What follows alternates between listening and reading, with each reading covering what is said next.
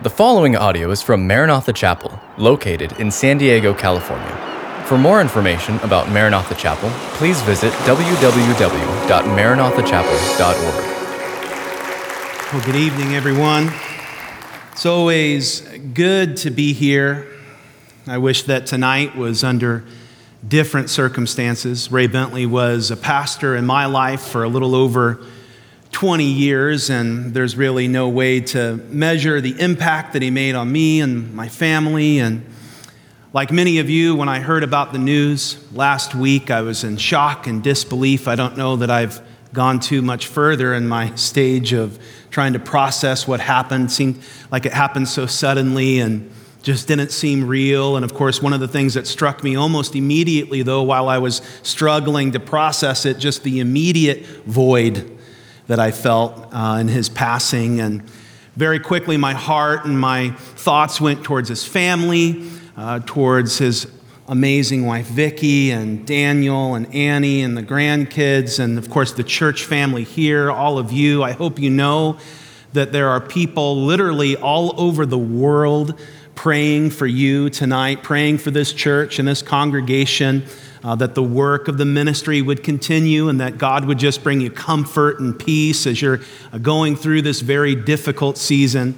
I, for one, am so thankful to have been a part of Pastor Ray's life and his ministry. He really gave me my start in ministry. I was attending this church, volunteering and serving for a number of years. I was working for a hardwood flooring distributor, and Pastor Ray called me up in the middle of a workday. I think it was right around lunchtime. And I remember my cell phone going off, and it was a silver flip phone that I thought was pretty great at the time. And I flipped it open, and it was Pastor Ray, and he says, James, I want you to come work with me at Maranatha. And it was so hard because I had to pretend like I needed to pray about it. You know, that seemed like the spiritual thing to do. You know, like if I would have just said yes right away, it was a trick. Like, oh, wait a minute, you didn't pray about it. Never mind. So I had to say, well, Pastor Ray, that sounds so exciting and thank you, but I'm going to need to talk to my wife, Larissa my wife, who Pastor Ray dedicated to the Lord when she was a baby. So you go back a number of years to what I'm indebted to Pastor Ray with. But I'm going to have to talk about it with my wife and I'm going to have to pray about it. And he agreed that that was a good decision. And I don't remember how long I waited, not very long. To my credit, I did pray about it and I did talk to my wife. But very soon after, I called up Pastor Ray and said, Oh, I would love to come. I would love to be a part of the church and work with you. And and he embraced me into this family. And from a very young age, I was put into a position where I don't think many people thought I belonged. I think for a number of years, Pastor Ray was the only one really sure that I should be here. I remember the first Wednesday night that I was doing in this church and being so nervous. Pastor Ray would come over and he'd put his arm around me, pull me in close, and he'd say, James, don't blow it. and, I, and I would start laughing, and he'd be like, no, seriously, don't. You know, but just my whole life, my whole experience with this church and with Pastor Ray is just being brought into these positions where I think to myself, Lord, who am I?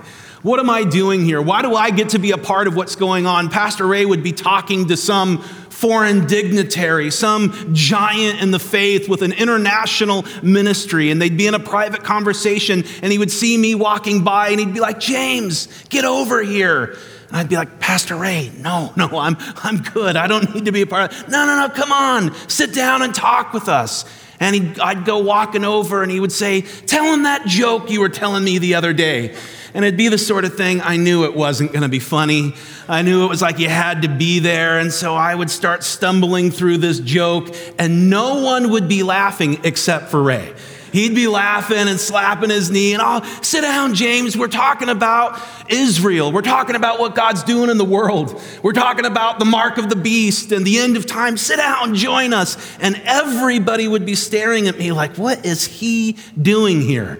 And Pastor Ray just unapologetically would be like, What are you talking about? It's James.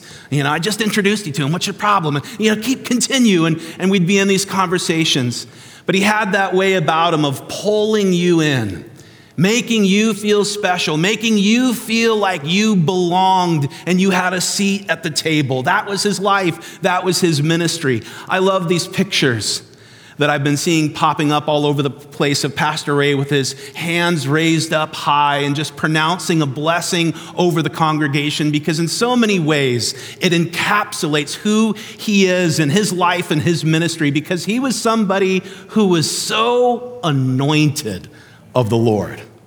Just the, the hand of God upon his life, the heart that he had for Jesus the heart that he had for God's word and prophecy and preaching and sharing and all of the gifts and abilities that were being used to the glory of God. He was somebody that was so blessed, and yet he was somebody that freely gave all of that out. He didn't hold it on to himself. He freely received from the Lord and then he freely gave. He would pour out all of those blessings all over us. And it was just so wonderful to be a part of a, a couple of different times. Pastor Ray prayed over me and said, God, I pray that you would give James a double portion of the Spirit, whatever measure, Lord, you've given me, I pray that you would give James a double portion. Now, I don't know that that was Ray's call to make. I'm, I'm not sure if he had that authority to say that or not. But that was his heart. God, whatever you've given me, give this guy double. I don't know that the Lord answered that prayer in my life, but one person I think maybe He did is when I look at Pastor Daniel, who I love and is a good friend. And I, I look at his life and the man that he is, the husband that he is, the father that he is, the pastor, the teacher, the worship leader who God has called him to be. And I think to myself, you know, that might be what a double portion looks like. And I don't say that out of flattery or to puff him up. Honestly, I think it's the call upon his life, it's the times in which we live. The strange direction that our nation is going in, that our world is going in, the challenges that we're up against, there's no doubt in my mind that God has raised up Daniel. And nobody would have asked for this situation. Nobody would have expected it to happen so soon. And yet, there's no doubt that God has raised him up for such a time as this. And so I'm thankful for him and will continue to pray for him and for all of you as you go through this season together. I'm excited to get into the word tonight. We're going to be in Mark chapter 5. I'm looking forward to just talking about Jesus. Amen talking about his power and his love and his authority, specifically, the story that we're going to be looking at. It's a story that's all about Jesus noticing the individual, that nobody gets lost in the crowd. I think that's pretty common to our human experience. We wonder does anybody see? Does anybody know? Perhaps sometimes we wrestle with Does God really care about me? A passage like the one that we're going to be looking at tonight reminds us of the fact that He notices the individual. He sees what's going on in our life. He cares. He has compassion upon us. And there is power in His name. There's power to bring healing, whether that's physical, emotional, or spiritual. There's power to forgive sin. There's power to bring transformation into our lives. And so that's what we're going to be talking about tonight. We're in Mark chapter 5. I'm just going to start reading here at verse 21. I'll read down to verse 24 and we'll get into our study for tonight. Mark chapter 5, beginning at verse 21, it says, Now when Jesus had crossed over again by boat to the other side, a great multitude gathered to him, and he was by the sea. And behold, one of the rulers of the synagogue came, Jairus by name. And when he saw him, he fell at his feet and begged him earnestly, saying, My little daughter lies at the point of death. Come and lay your hands on her that she may be healed and she will live. So Jesus went with him, and a great multitude followed him and thronged him. Now, this, of course, is Jesus reaching just about the height of his popularity in his Galilean ministry, spent so much time ministering in this area and all of his teaching and all of his miracles. And of course, word is starting to spread, and you have these huge crowds of people who are following after him. The word that's used in verse 24, it says that the multitudes thronged him. Now, that's not a word we use too often, is it? But it's a very intense word in the Greek language. When it says the multitudes thronged him, it means they were pressing in, almost suffocating. As a matter of fact, it's the very same word that Jesus used in the parable of the sower when he talked about the seed that fell among the thorns. And as that crop began to grow up, Jesus said the thorns came and choked out the word choked out. That's the same word that's used here in verse 24. Thronged him, they're pressing in, suffocating him, smothering him, everyone just wanting to get close. Everyone wants to see what Jesus is going to say and what Jesus is going to do. And then you look at verse 22, it says, Behold, one of the rulers of a synagogue came. I kind of like the way that Luke's gospel puts it. Luke says, Behold, there came a man. And I like that contrast because here you have this crowd that's gathered and all of these people, this sea of faces, they're all pressing in. And Luke says, But now think about this there came one man. And I'm just reminded by the fact that Jesus notices the individual. Jesus sees us in the crowd. He's aware of what's going on in our lives, and especially someone who's hurting someone who's lost, someone who's carrying a heavy burden. The eyes of Jesus zero in on that individual. It reminds me of a story that happened earlier in the Gospel of Mark. In Mark chapter 3, there was a man in the synagogue, the Bible says he had a withered hand. And whatever that meant, whatever was going on in his life, whatever he suffered with, he's there in the synagogue, and I would imagine he's probably not making a big deal about it probably kind of covering up his hand, not really wanting to draw attention. But as he's there in the synagogue on a Sabbath day, some of the religious leaders who had gathered there together, they thought to themselves, oh, perfect. We have this trap that's set for Jesus. We're going to watch him because if he heals this man who has a withered hand, it was on the Sabbath, and in their limited minds, that meant that Jesus must be breaking the Sabbath.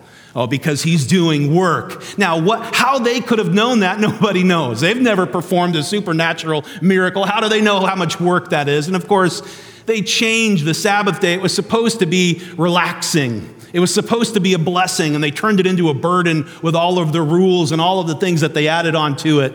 But in their minds, if Jesus heals this man on the Sabbath day, he must be breaking the Sabbath. And they don't even realize, here they are, the enemies of Jesus.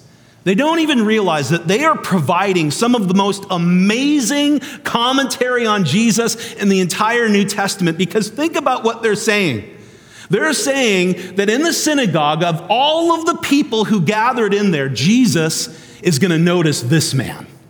There's one man in here hurting, one man in here who feels less than, who feels like an outcast. That's who Jesus is going to notice, they all say.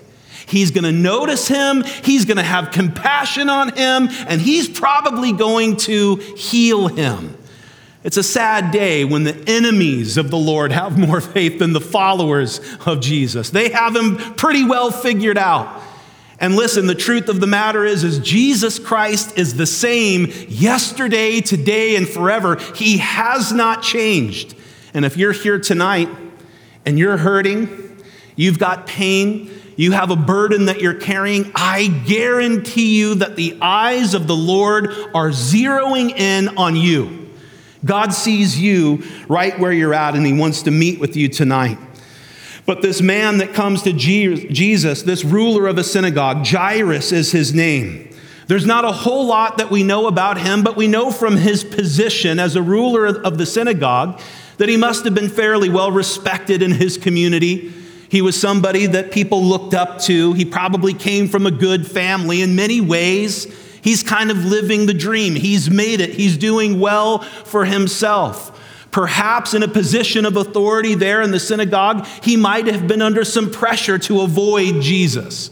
We know that there was growing hostility between Jesus and the religious leaders. He was a threat to their power, to their authority. And so perhaps Jairus was under a little bit of pressure. Hey, don't talk about Jesus. Uh, don't give him any credit. Don't tell people that they should be listening to him. Maybe he experienced some of that. Certainly don't go to him and fall down before him, kneeling and begging for his help. Don't do that, Jairus. But of course, None of that really matters because Jairus has a little girl at home. Eventually, we're going to find out 12 years old. Luke's gospel tells us it's his only daughter, and she's there at the point of death.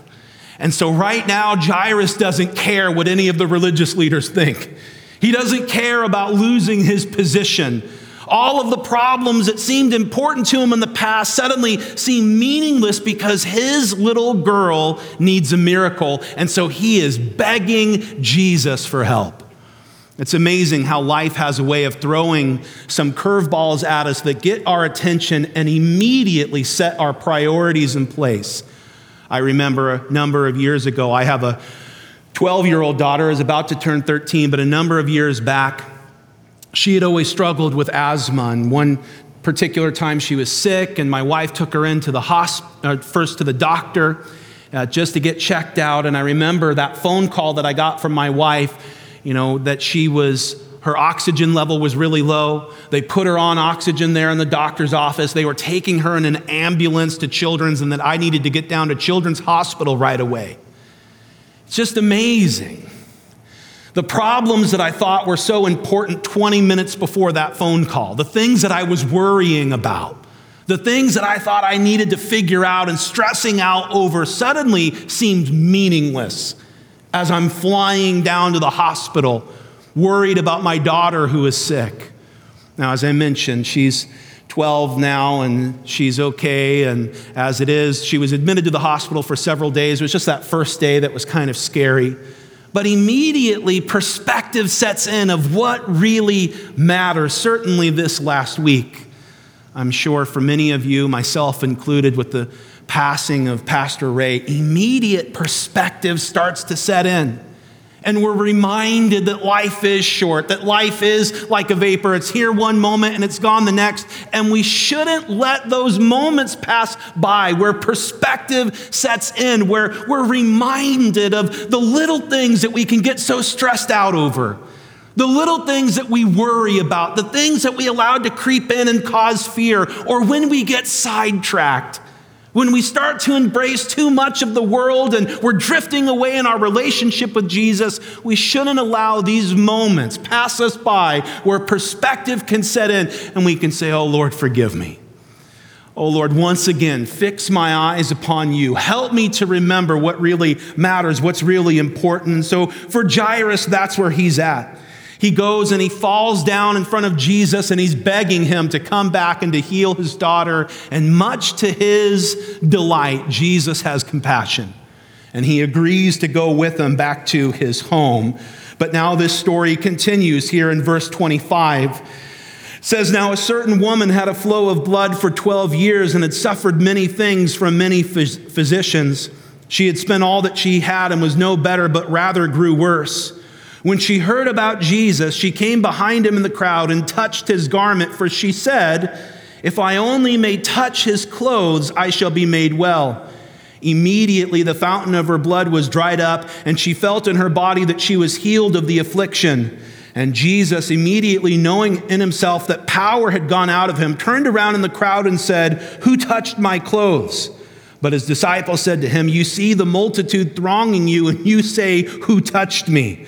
And he looked around to see her who had done this thing. But the woman, fearing and trembling, knowing what had happened to her, came and fell down before him and told him the whole truth. And he said to her, Daughter, your faith has made you well. Go in peace and be healed of your affliction. We're told about this woman who has a flow of blood for 12 years and went to many physicians, and they only made things worse. The more doctors that she saw, the worse the condition became. Now, I'm personally thankful for doctors. I'm thankful for medicine, advancement and technology. I'm thankful for the oxygen tanks that they were able to put my daughter on that helped her out. I'm thankful for all of those things. Uh, we had one doctor who delivered all four of our kids, Dr. Birchner, and she was wonderful.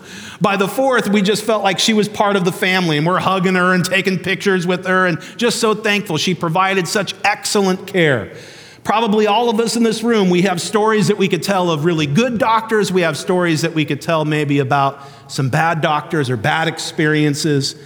But the truth of the matter is, is even when we're receiving the very best care, even when we have a doctor that's just wonderful and is doing everything that they can, there comes a point for human beings where it's beyond us. There comes a point where really there's nothing that we can do. And whether she received really horrible care from really horrible doctors or got the very best care, all we know is the condition for her just got worse and worse. She was in pain.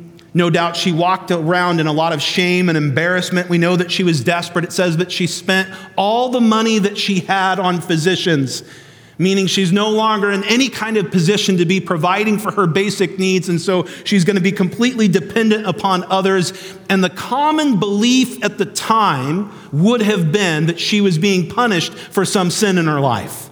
To have an ongoing sickness or disease, some physical ailment meant that God was dealing with you because of sin. It's an unbiblical idea. It's not to say that it could never be the case. Sometimes, because of sin, we might experience some kind of physical ailment that comes upon us from the Lord. That is a possibility. But it, back in Jesus' day, this was the common belief that if you had any kind of ongoing issue, it was because of sin, it was because God was angry and he was judging you, and that's what she walked around with. And so when people saw her, they would look the other way. She was treated like an outcast. She was unclean. She was unable to go into the temple to worship. She was being treated like garbage for 12 years. That was her life, that was her experience. And then she gets this crazy idea in her mind. She says, If I could just touch the hem of his garment, I know that I'll be made whole. And you think to yourself, where did she get this idea? How did that thought pop into her mind? What was she basing that off of? If I could just touch the hem of his garment, I know that I'll be made whole. What had she heard about Jesus and his life and his ministry and the miracles that he had performed? Sometimes I wonder was it just being in the presence of Jesus? That is something that you see in the Gospels, that when you're in the direct presence of Jesus, he inspires remarkable faith. Think about Peter on the Sea of Galilee. He sees Jesus walking on water, and of course, all of the disciples are flipping out and panicking. That I can understand, but you remember what Peter said Jesus, if that's really you, command me to come out there too. Where did he come up with that? What book did he read that in? I very much doubt Jesus had ever told him that. Hey, if you see me on, walking on water, here's what you do to prove that it's me. I don't think he ever said it to him. So, what inspired Peter to say, Lord, if that's you, command me to come? And of course, Jesus, I would imagine, he gets a little smile on his face and he's like, oh, this is awesome. Yeah, Peter, come. And he steps out of the boat and starts walking on water what inspired him? I think just being in the direct presence of Jesus. Being in his presence inspires remarkable faith. Now, here is the wonderful thing Jesus is here with us tonight. He said in Matthew chapter 18, wherever two or three gather together in my name, I will be there in the midst of them. Psalm 22 says that he inhabits the praises of his people.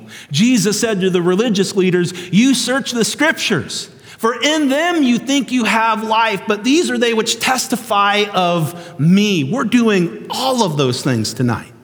We're singing his praise. We're worshiping him. We've gathered together in his name. We're going through the scriptures and we're looking for Jesus. He is present here in this place in a tangible way. And you just stand in awe and wonder, and you have to ask, what might he inspire in your heart tonight?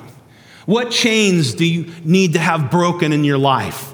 Do you need to be healed? Do you need to be touched by the Lord? Is there some area of ministry that He's calling you to? You just never know. Being in the presence of Jesus, He inspires remarkable faith. And I think that's what's taking place here with this woman. In addition to being in his presence and just being inspired by him, she may have also been inspired by the word of God. There's this wonderful messianic prophecy in the Old Testament book of Malachi, just before last weekend's message when Daniel was showing me the Bible that he was going to be teaching from Pastor Ray's Bible. He had opened it up to Malachi. And he said, Look at all of the notes that he has here. Who has this many notes in Malachi? Well, Pastor Ray does, that's who. But there's this wonderful prophecy in Malachi chapter 4, verse 2, that says, The Sun of Righteousness shall arise with healing in his wings. that passage makes its way into one of our favorite Christmas carols Hark the Herald Angels Sing. Hail the Sun of Righteousness, life and light to all he brings, risen with healing in his wings. That's where it comes from, from Malachi chapter 4. And of course, it's this beautiful, poetic passage the Sun of Righteousness will arise. That's S U N. The sun will arise, and the sun brings light and it brings warmth, and there's healing in his wings. But the really interesting thing there, when it says there's healing in his wings in Malachi chapter 4, that word wings, it's the same Hebrew word that's used in Numbers chapter 15. In Numbers chapter 15, the children of Israel were told on the, the corner of their garments, they were supposed to put these tassels. And in the tassels, there was a blue thread, and it was supposed to remind them of the law, the word of God, their relationship with the Lord, walking in holiness and righteousness. And they were supposed to put these tassels on the corner of their garment. The corner of their garment is the wings of their garment. You could translate Malachi 4 to say, The Sun of Righteousness will arise with healing in the corner of his garment.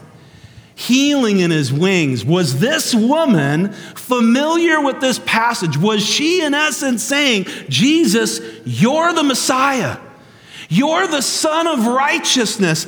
There has been darkness in my life for the last 12 years and it's been cold and it's been dark and it's been hopeless, but you are the Sun of righteousness and your light is going to shine into my life and you're going to bring warmth and you're going to bring life and you're going to bring hope and there's healing in your wings, there's healing in the corner of your garment. And she says, If I could just touch the hem of his garment, I know that I'll be made well. The direct presence of Jesus inspires remarkable faith. The Word of God inspires remarkable faith. Faith comes by hearing, and hearing the Word of God. And it's alive, it's powerful, it's sharper than any two edged sword, piercing even to the division of the soul and of the spirit and of the joints and of the marrow. It's a discerner of the thoughts and the intent of the heart.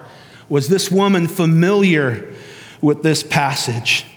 And she says, If I could just touch the hem of his garment, I know that I will be made well. Now, you have to appreciate this scene because here you have this multitude that's gathered, this crowd of people. They're all pressing in, they're all smothering Jesus. And he stops and he says, Now, wait a minute, somebody touched me.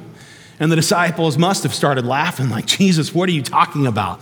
Everybody's touching you.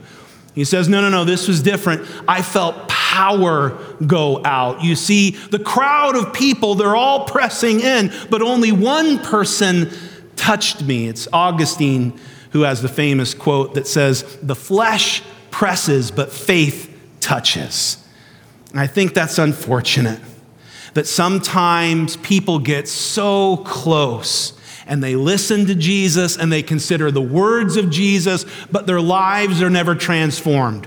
Their sins are never forgiven. Power never goes out from the presence of the Lord, and they don't experience the life changing message that Jesus came to bring. How sad, how unfortunate. The flesh may press in, but it's faith that touches him. Jesus says, No, no, faith touched me. I felt power go out from me. And says the woman was fearing and trembling.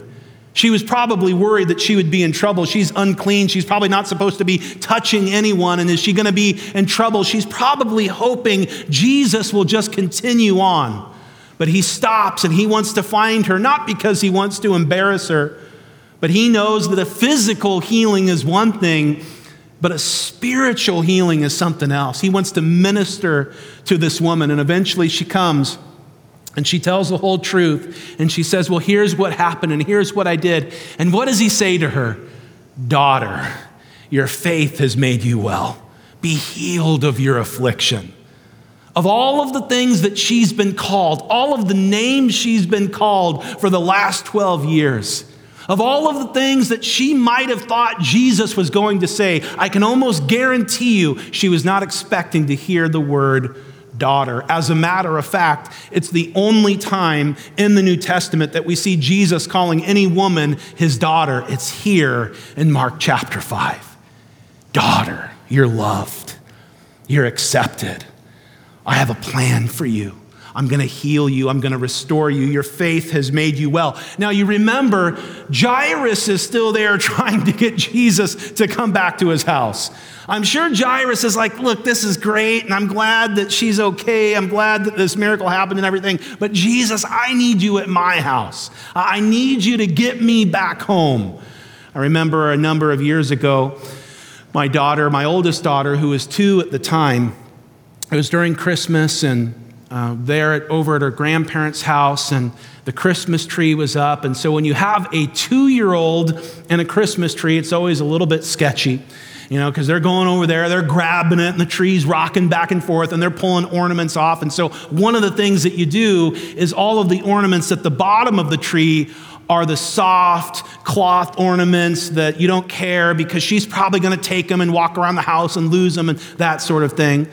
But there was one ornament apparently that was just low enough that she was able to reach up on her tippy toes and pulls it down this glass ball ornament. And she has it right there in front of her face. And I'm sitting at the table. I see the whole thing happen. It's just one of those slow motion moments where I'm getting up out of my chair and going over there to grab it from her. And before I could get there, the ornament pops and all of this glass goes into her mouth. And I'm flipping out. And I'm going over there and I'm fishing out all of these pieces that are in her mouth. And right around the time I thought I got it all, I open up her mouth and I look in and I see all these little bits of gold in the back of her throat. And I'm panicking. Now, I don't know if she couldn't breathe or if she's panicking because I'm panicking. She's turning red. We flip out, throw her in the car, and I'm driving like 100 miles per hour to the hospital, running red lights, laying on my horn. I get into the hospital. For a split second, they acted like they were going to give me a clipboard. I think I backhanded the clipboard, like, no, I need your best team of surgeons down here immediately. My little girl's in trouble. And, you know, it's amazing when a large man with a crazy look in his eye, oh, yes, sir. And suddenly, you know, we started getting the care that we needed. And it ended up being that she was okay, and they were able to get some of the pieces out. She swallowed some of the pieces and, and was okay. But that's where Jairus is at. Like, hey, I'm really glad that this woman is getting ministered to, but Jesus, I need you to get back home with me. He perceives the whole situation as a delay. This is a delay to what I have going on and the needs that I'm trying to have Jesus meet. But in reality, Jesus was preparing him. How many of you have discovered that? So often in life, what we think is a delay, what we think is just an inconvenience, oftentimes God's preparing us. Jesus knows something that Jairus doesn't know, and that is his little girl's already passed away. We're about to find that out in the story. They're going to come to Jesus and say, Oh, don't trouble the teacher anymore. She's already gone. Jesus, no doubt, knows that. And so this is all in preparation. Isn't it interesting? The only time that Jesus calls a woman daughter in the New Testament is in front of Jairus, who's trying to get Jesus to come and to save his daughter. He needed to hear that just as much as this woman needed to hear that. It's almost as if Jesus was saying to him, You know how you love your little girl? You know how you care about her and would do anything for her? You would lay down your life for her. That's how I care about this woman. That's how I care about the world. That's how he cares about you, about me. Oh, there is something so life changing and powerful when you realize that God loves you like that. Oh, it's so marked the Apostle John, who was just a young man when he walked with Jesus and was a disciple. He lived to be 80 or 90 years old, and as an older man, still so impacted by the fact that Jesus loved him like that. He doesn't ever refer to himself in the Gospel of John, he just simply says, the disciple whom Jesus loved. He writes 1 John chapter 3 verse 1 that says, Behold, what manner of love the Father has bestowed upon us that we should be called the children of God. When you realize that God loves you like that, when God loves you like a father, who you're his child and he would do anything for you, oh, it's life changing. And so, verse 35 says, While he was still speaking, some came from the ruler of the synagogue's house who said, Your daughter is dead. Why trouble the teacher any further? As soon as Jesus heard the word that was spoken, he said to the ruler of the synagogue, Do not be afraid, only believe. And he permitted that no one to follow him except Peter, James, and John, the brother of James. Then he came to the house of the ruler of the synagogue and saw a tumult and those who wept and wailed loudly. When he came in, he said to them, Why make this commotion and weep? The child is not dead, but sleeping. And they ridiculed him. But when he had put them all outside, he took the father and the mother of the child and those who were with him and entered where the child was lying. Then he took the child by the hand and said to her, Talitha Kumi, which is translated, Little girl, I say to you, arise. Immediately the girl arose and walked, for she was 12 years of age, and they were overcome with great amazement. They come to this man and they say, Hey, don't trouble the teacher anymore. She's already passed away. And as soon as Jesus heard it, he turns to Jairus and he says, Don't be afraid, only believe. I would imagine that word from Jesus, it applies to so many different seasons of our life. Maybe even where you find yourself here tonight, don't be afraid, only believe. And he begins to make his way back to the house. He doesn't permit the crowd to follow him. It's interesting. Sometimes we think of Jesus just being like this celebrity trying to make his way through, and he has no control over the crowd. But now, as he's getting near Jairus' house, he tells the crowd, Stay put. And they all stay put. No one's following him, just Peter, James, and John. They come up to the house, and there's people who are weeping and wailing. It was cultural. That was the norm of the time. If there was someone who passed away, you had people out in front of your house just weeping and wailing. It sounds really depressing to me, but that's what they did. Sometimes they even had professional mourners, people that they paid to cry in front of their house. I don't know how you get into that line of work. It seems really strange to me, but that's what they did. And they're weeping and they're wailing in front of the house. And Jesus says, What's all this commotion about? The child isn't dead, she's sleeping seemed that Jesus often used that metaphor for death because it was just temporary in, in his heart and his mind. He said the same thing of Lazarus. Oh, Lazarus isn't dead, he's sleeping. Now, the Bible is very clear to tell us no, Lazarus had indeed died, but it was just the way that Jesus called it. It's just his expression. No, she's not dead, she's sleeping. And it says they ridiculed him and they mocked him. And then again, just very quietly, it says, and when Jesus put them all outside, Jesus says, Look, you guys got to go. I know you mean well, but right now, here in this place, you're not feeding faith, you're feeding fear. We have to be so careful about who we let in our house. You have to be so careful about who you let into the inner courts of your heart and your mind, the counsel that you're listening to. Are they feeding your faith or are they feeding your fear? Our fear, we want to look at our problems. We want to look at our obstacles. We want to consider only human resources. It's in our faith we're looking to Jesus. And we're considering His power and His strength and His might and His resources. And so when He put them all out, and then Jesus leads this mom and dad down the hall to this little girl. And here you have parents in their most vulnerable moment and here you have Jesus, who is the exact representation of God the Father. He would later tell the disciples, If you've seen me, you've seen the Father. And so, how's he going to respond? Is he going to be cold? Is he going to be distant? No, he goes in close and he grabs her by the hand and he says, Talitha Kumi, which is an Aramaic phrase which means little girl arise, but little girl is almost a poor translation. Talitha, it's a term of affection. It's like Jesus is saying, sweetheart, princess, little girl, arise. And she stands up and begins walking. He calls her back to life. There's just that much power in his name. There's just that much power in his word. He says, Sweetheart, get up. And she stands up, and they're all marveling. They're all amazed at this amazing miracle that took place. And of course, it's interesting as you look at this story and you consider this man, Jairus, and this woman who had the issue of blood, they couldn't have been on more opposite ends of the spectrum. For the last 12 years, Jairus has been respected, living well, thought of highly in his community. For the last 12 years, this woman has been looked down upon and has been broken. And yet, the truth of the matter is, no matter how it may seem on the surface, they both needed Jesus. And isn't that true?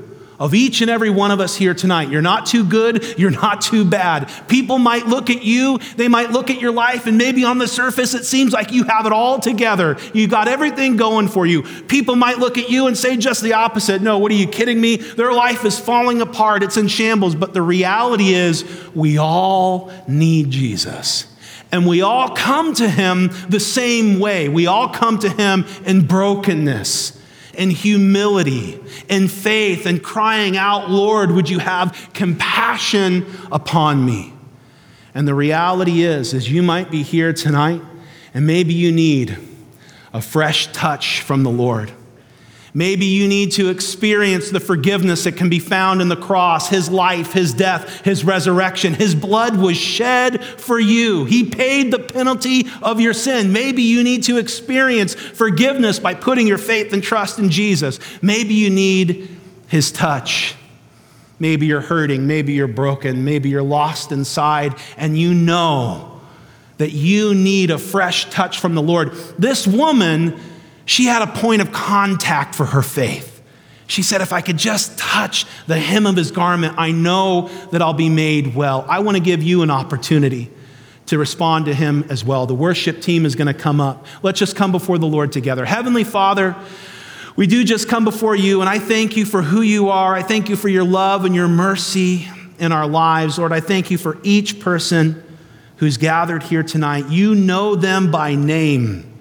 You know what's going on in their life. You know the burden that they carry. And I just pray that right here, right now, they would be able to respond to you. And if they need that fresh touch from you, Lord, I just pray that as we begin to worship you, that they would just stand to their feet, that they would lift their hands that they would know that Jesus, you are here in this place and you haven't changed. The same Jesus that we've been reading about in the pages of Scripture, you're present here with us tonight, and I pray that you'd meet with your people. Meet them right where they're at. Wash over them, Lord. There's power in your name. There's power in your word. There's power in your blood that was shed. So we just pray that your Holy Spirit would come and move among us. Have your way. We just give this time over to you, Lord. We thank you for who you are. We ask all these things in Jesus' name. Amen. Thank you for listening to this podcast from Maranatha Chapel. If you haven't already, please subscribe for weekly messages. Feel free to share this podcast and join us for our midweek revive service held Wednesday evenings. Visit our website at www.maranathachapel.org for more information.